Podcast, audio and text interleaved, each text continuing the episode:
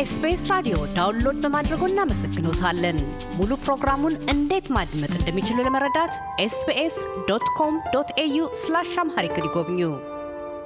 ዶክተር አባ ህሩይ ኤርሚያስ በሃምቡርግ ዩኒቨርሲቲ የኢትዮጵያ ጥናትና ምርምር መስክ ተመራማሪ ናቸው። በቅርቡ በአፍሮኤዥያ ቋንቋዎች ታሪክና ባህል መጽሔት ጃን ላይ የኢትዮጵያዊን ቢቱና ኑፋቄው በሚል ርዕስ መጣጥፋቸውን ለንባብ አብቅተዋል። የቃለ ምልልሳችን መነሻ ቢቱ ማን ናቸው ከሚል ነው። እንዲህ ይመልሳሉ።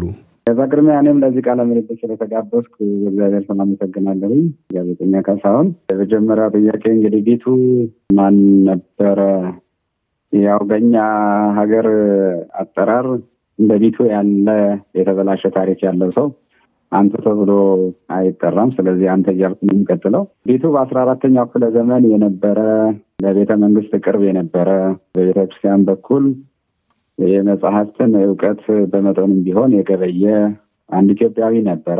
ነገር ግን ቅዱሳት መጽሐፍትን አጣሞ በመተርጎምና ትክክለኛውን የቤተክርስቲያን አስተምህሮ ባለመቀበል የራሱን ፍልስፍና ወይም አመለካከት ይዞ ሰዎችን አስከትሎ በመነሳት ቤተክርስቲያንን የፈተነ በቤተክርስቲያንና በቤተ መንግስት መካከል አለመግባባት ወይም ልዩነት እንዲፈጠር ምክንያት የሆነ በመጨረሻም ያው በመለኮታዊ ኃይል ጣልቃ ገብነት አሳዛኝ የሆነ ሙት የሞተ መናፍቅ ነው። በቤተክርስቲያን አጠራር መሰረት ያው መናፍቅ ነው።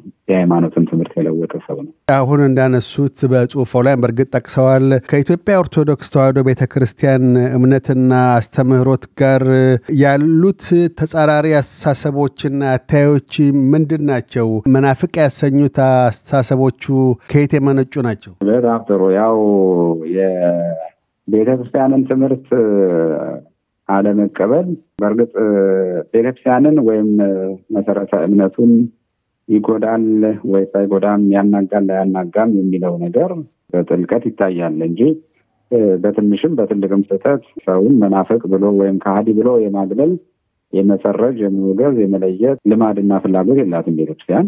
ነገር ግን እንግዲህ በጽሁፌ ላይ እንደገለጽኩት መጽሐፈ ምስጢር ኢትዮጵያዊው ሊቅ አባ ጊዮርጊስ ዘጋስጫ በዓለም በተነሱና ክህደት ትምህርታቸው በጣም ጎልተው የታወቁ መናፍቃንን መልስ በመስጠት ለኑፋቄያቸው መልስ በመስጠት የጻፉት ትልቅ የቴዎሎጂና የታሪክ መጽሐፍ ነው። በዚህ መጽሐፍ ውስጥ መልስ ከተሰጣቸው ለክህደታቸው ወይም ለፍልስፍናቸው መልስ ከሰጧቸው መናፍቃን ኢትዮጵያዊ ከሆኑት መናፍቃን መካከል አንዱ እና ብቸኛው ቢቱ ነው። ቢቱ መናፍቅ የተባለበት ምክንያት ቅድም እንደተናገርኩት መጽሐፍትን ሳያውቅ ቀርቶ ባለማወቅ ያጠፋው የፈጠረው ስህተት ሳይሆን ሆን ብሎ የቤተክርስቲያን ትምህርት በማዛባት የመጽሐፍትን መልእክት በማዛባት የራሱን አመለካከት ይዞ የተነሳና ሰዎችን ያስከተለ እንደነበረ በተለይም ደግሞ ትምህርቱ ተቀባይነት እንዲያገኝለት በስፋት እንዲታወቅለት ውስጥ ውስጡን የቤተ መንግስት ሰዎችን በመልካም ጓደኝነት በመቅረብ ትምህርቱን ብዙ ያስፋፋ እና መከፋፈልን፣ መለያየትን የፈጠረ ሰው መሆኑ ነው። የትምህርቱ መነሻ ወይም ክህደቱ የሚያተኩረው ኢስካቶሎጂ የሚባል በቴዎሎጂ ትምህርት ኢስካቶሎጂ ይባላል። በእኛ ነገረ ምጽአት ወይም ደግሞ ሚስጥረ ትንሣኤ ሙታን የምንለውን የማይነኩ የማይለወጡ የቤተ ክርስቲያን ሐዋርያዊ ትምህርት የሚባሉትን ወይም dogmatic issue የሚባሉትን አንዱና ዋነኛውን ነው የነካው ያናጋው ማለት ነው። በምስጢረ ትንሣኤ ሙታን ክርስትና አስተምሮ የክርስትና ትምህርት እምነት የኢትዮጵያ ብቻ ሳይሆን የጥንት አብያተ ክርስቲያናት እምነት ሰው ሁሉ ይሞታል፣ የዓለም ፍጻሜ በሚሆን ጊዜ አምላክ ለፍርድ ይመጣል፣ ለፍርድ ይገለጣል። አብ ወልድ መንፈስ ቅዱስ በስም በአካል ሶስት ቢባሉ በባህሪ በስልጣን በህልውና በአምላክነት አንድ ናቸው። ስለዚህ በዳኝነት ዙፋን ላይ ይቀመጣሉ፣ በክብር በጌትነት ይገለጣሉ። ያን ጊዜ ለጻድቃን የጽድቅ ዋጋቸውን፣ ለሀጣን ደግሞ የኃጢአት ፍዳቸውን ይሰጣሉ፣ ይከፍላሉ ትላለች። በአብና በወልድ መካከል ልዩነት አታደርግም። መጽሐፍትም ሁሉ የሚናገሩት የሚፈክሩት ይህን ስለሆነ ይሄ ቢቱ የተባለ ሰው ግን አንድ የመጽሐፍ ቅዱስ ጥቅስ ይዞ ይህን መጽሐፍ ጥቅስ ይዞ አብ ለፍርድ አይመጣም፣ ወልድ ብቻውን አብን ትቶ ይመጣል። ስለዚህ የሚፈርደውም የሚገለጠውም ወደ እኔኑ ከእኔ ወግዱ የሚለውም እግዚአብሔር ወልድ ነው ወይም ኢየሱስ ክርስቶስ ብቻ ነው እንጂ አባቱ ወይም እግዚአብሔር አብ በፍርድ አደባባይ አይገኝም ብሎ ይሄንን ክዶ ነው የተነሳው። በዚህ ትምህርቱ የሚስጥረ ትንሣኤ የምንለውን ወይም ደግሞ eschatology አራት ፍሬ ሀሳቦች ዋነኛ ፍሬ ሀሳቦች አሉት። አንደኛው የጌታ ዳግም መምጣት ነው። ሁለተኛ የሙታን መነሳት ነው። ጌታ ሲመጣ ሙታን ይነሳሉ። ሶስተኛው የመጨረሻ ፍርድ last judgment የምንለው ነው።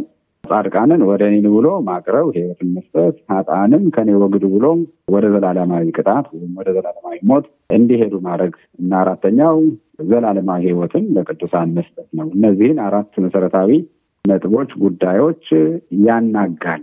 አንደኛ አብ አይመጣም፣ ወልድ ብቻ ይመጣል። አብ አይፈርድም፣ ወልድ ብቻ ይፈርዳል ብሎ ማለት በአብና በወልድ መካከል ሃይራርኪ ወይም የበላይና የበታችነትን መፍጠር ነው። አብ እንደ ንጉሥ ሆኖ ወልድን መልእክተኛ አድርጎ ይልካል። ወልድ ደግሞ እንደ መልእክተኛ ሆኖ እንደ ንጉሥ ለተመሰለው ወይም እሱ ለመሰለው ለአብ ይላካል፣ ግዳጅ ይፈጽማል ብሎ ማለት በአብና በወልድ መካከል ያለውን የባህራዊ ወይም መለኮታዊ አንድነት፣ እኩልነት ክዶ አብን በአብና በወልድ መካከል የበላይና የበታቸኝነትን መፍጠር ማለት ነው። ይሄ ፈጽሞ የክርስትናን ትምህርት የሚያናጋ ከባድ ክህደት ነው። ሁለተኛው የስላሴን የህልውና አንድነት አብ ባለበት ወልድ መንፈስ ቅዱስ አሉ፣ ወልድ ባለበት አብና መንፈስ ቅዱስ አሉ የሚለውን እምነት እንደዚሁ የሚያናጋ የሚክድ ትምህርት ነው። አብ ባለበት ወልድ እንዳለ ጌታችን ኢየሱስ ክርስቶስ ራሱ በመጽሐፍ ቅዱስ በብዙ ቦታ ላይ ተናግሯል፣ አስተምረዋል እና ቢቱ ወልድ ያለ አብ ለፍርድ ይመጣል ብሎ ያስተማረው ትምህርት እነዚህን ሁሉ መሰረታዊ የክርስትና ትምህርት እምነቶች ወይም ዶግማቲክ የካደ ያጠፋ ያበላሸ ነው። በስህተት እንዳልሆነ ማለት በመሳሳት በእውቀት ማነስ እንዳልሆነ ይታወቃል። ምክንያቱም ለቤተ መንግስት ቀራቢ ነው። ካህናተ ደብተራ የሚባሉ ነበሩ። በታሪክ እንደሚታወቀው በመካከለኛ ዘመን በቤተ መንግስት አካባቢ በቤተ መንግስት አሳዳሪነት ስትተዳደር ለነበረችው ነገስታቱ የሚያስቀድሱባት ቤተክርስቲያን መምህራን ሊቃውን ተሰብስበው አገልግሎት የሚሰጡባት በዚያ ማህበር ዘንድ የታወቀ ነበረ ቤቱ። ስለዚህ ለዛውም ይህንንም ክደት የሚያስተምረው ቅድም እንደተናገርኩት የመጽሐፍ ቅዱስ ጥቅስ ጠቅሶ ስለሆነ በዚህ ምክንያት የማይመለስም በመሆኑ ተከራክሮ ተረድቶ ስህተቴን አምኛለሁ ብሎ ለመቀበል ፈቃደኛ ባለመሆኑ በዚህ ምክንያት መናፍቅ ከሃዲ ሊባል ችሏል ማለት ነው።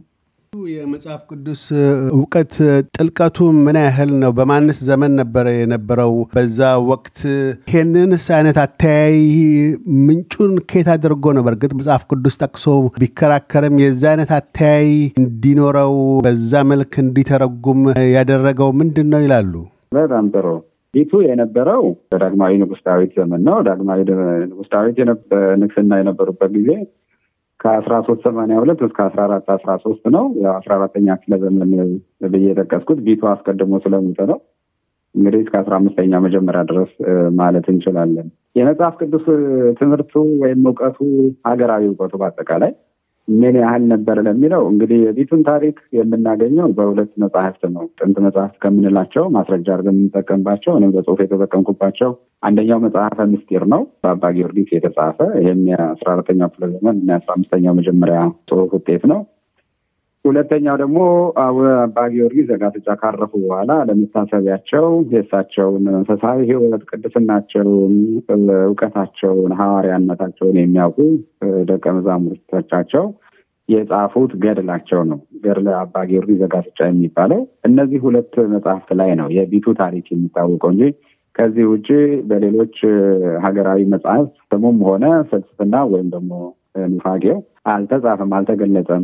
በዚህም ምክንያት ያው ብዙ ሰው አያውቅም፣ አያውቀውም። ቢቱ ሲባል ልክ እንደ አሪዮስ፣ እንደ ንስጥሮስ ወይም እንደ መቅዶኒዎስ ያው ምስራቅ ሰው ወይም አውሮፓዊ ሊመስላቸው ይችላል ብዙ ሰዎች እና ኢትዮጵያዊ መናፍቅ ነው።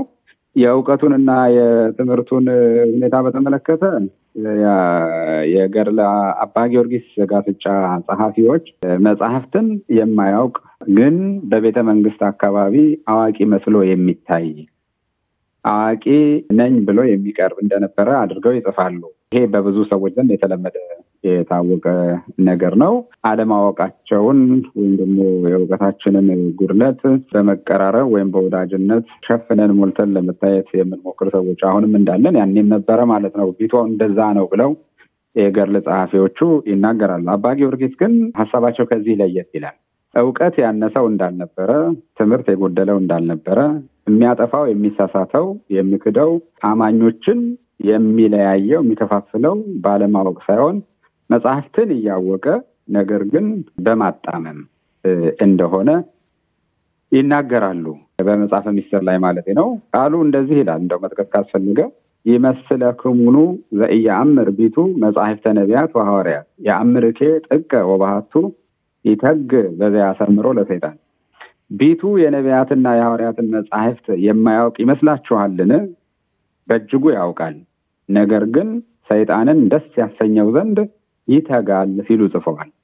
እንግዲህ መቼም ለዚህ ጉዳይ ወይም ቢቱን ለመግለጽ ከአባ ጊዮርጊስ የበለጠ ምስክር ሊሆን የሚችል ሰው አይኖርም። ምክንያቱም የተጋፈጡት በሱም ምክንያት መከራ የተቀበሉት እሳቸው ስለሆኑ እውቀቱን አልካዱም፣ ትምህርቱን አልካዱም። የተማረ እንደሆነ በደንብ አምነውለታል። ነገር ግን ሰይጣንን ደስ ለማሰኘት የሚተጋ ነበር። ያው ግልጽ አነጋገር ነው። መጽሐፍትን አጣሙ የሚረዳ የሚተረጉም፣ መለያየትን ለመፍጠር የሚተጋ ሰው እንደነበረ ተናግረዋል ማለት ነው። ስለዚህ እኔም የበለጠ የሚስበኝ እና የሚያሳምነኝ ይሄ ነው። በታሪክ መለስ ብለን ስናይ በዓለም አቀፍ ደረጃ መናፍቃን ተብለው የተወገዙ የመጀመሪያዎቹም ecumenical councils ለመሰብሰብ ምክንያት የነበሩ እነ አርዮስን ካየናቸው የትምህርት ችግር አልነበረባቸውም። እውቀታቸው ብዙ ነበረ። እውቀታቸው ብዙ ከመሆኑ የተነሳ ነው ተመራመርን፣ አወቅን ሲሉ የራሳቸውን ፍልስፍና ተከትለው ያው የዓለምን አብያተ ክርስቲያናት የበታተኑት አንዲት የነበረችውን ቤተክርስቲያን የከፋፈሉ እነሱ ናቸው። የኢትዮጵያ ቤተክርስቲያንም በቶሎ በንጉሥ አደባባይ ሕዝብ በተሰበሰበበት ቢቱን ተከራክራ በአባ ጊዮርጊስ አማካይነት ተከራክራ ክህደቱን ባትገልጽበት ባታገለው ቦታውን ባታስይዘው ኑሮ እንዲሁ ከዛሬ በፊት ከብዙ ዘመን ከስድስት መቶ ዓመት በፊት የመከፋፈል የመበተን አደጋ ያጋጥማት ነው ብዬ ገምታለሁ። ቢቱ ለክህደቱ የጠቀሰው የመጽሐፍ ቅዱስ ቃል አንድ መጽሐፍ ቅዱስ ጥቅስ ነው ይዞ የተነሳው እንግዲህ በሁለቱም መጽሐፍት ላይ ተጽፎ እንዳገኘሁት ዮሐንስ ወንጌል ምዕራፍ አምስት ቁጥር ሀያ ሁለት ላይ እንዲህ የሚል ቃል ተጽፎ ይገኛል። ጌታችን የተናገረው ነው። አብ በማንም አይፈርድም ፍርዱን ሁሉ ለልጁ ሰጠው እንጂ የሚል ይህንን መጽሐፍ ቅዱስ ቃል መነሻ አድርጎ አብ በማንም አይፈርድም ፍርዱን ሁሉ ለወልድ ወይም ለልጁ ሰጠው እንጂ የሚለውን ይህንን ይዞ ነው የተነሳው። አብ አይመጣም፣ ለፍርድ አይገለጥም፣ ወልድ ብቻውን ይመጣል ብሎ እንግዲህ ከባድ ብዙ ሚስጥረ ስላሴን የሚያናጋ የክርስትናን doctrine የሚያናጋ ክህደት ያመጣው ከዚህ የተነሳ ነው። ከዶክተር አባ ህሩይ ኤርሚያስ ጋር ያካሄድነው ቃለ ምልልስ በዚሁ አልተቋጨም። በቀጣዩ ክፍል ቢቱ ንጉሥ ዳዊትንና ንጉሳውያን ቤተሰቦች እምነቱን እንዲጋሩ እንደምን ተጽዕኖ እንዳሳደረ፣ ግማደ መስቀልን ወደ ኢትዮጵያ እንዲላክ ያስቻሉት አባ ጊዮርጊስ ላይ በቢቱ የተነሳ የመረረ በደል እንደምን እንደደረሰ አንስተው ያስረዳሉ። እያደመጡ የነበረው የኤስቢኤስ አማርኛ ፕሮግራምን ነበር። የፕሮግራሙን ቀጥታ ስርጭት ሰኞና አርብ ምሽቶች ያድምጡ። እንዲሁም ድረገጻችንን በመጎብኘት on demand እና በ SBS mobile app ማድመጥ ይችላሉ። ድረገጻችንን SBS dot com dot au Amharic ን ይጎብኙ።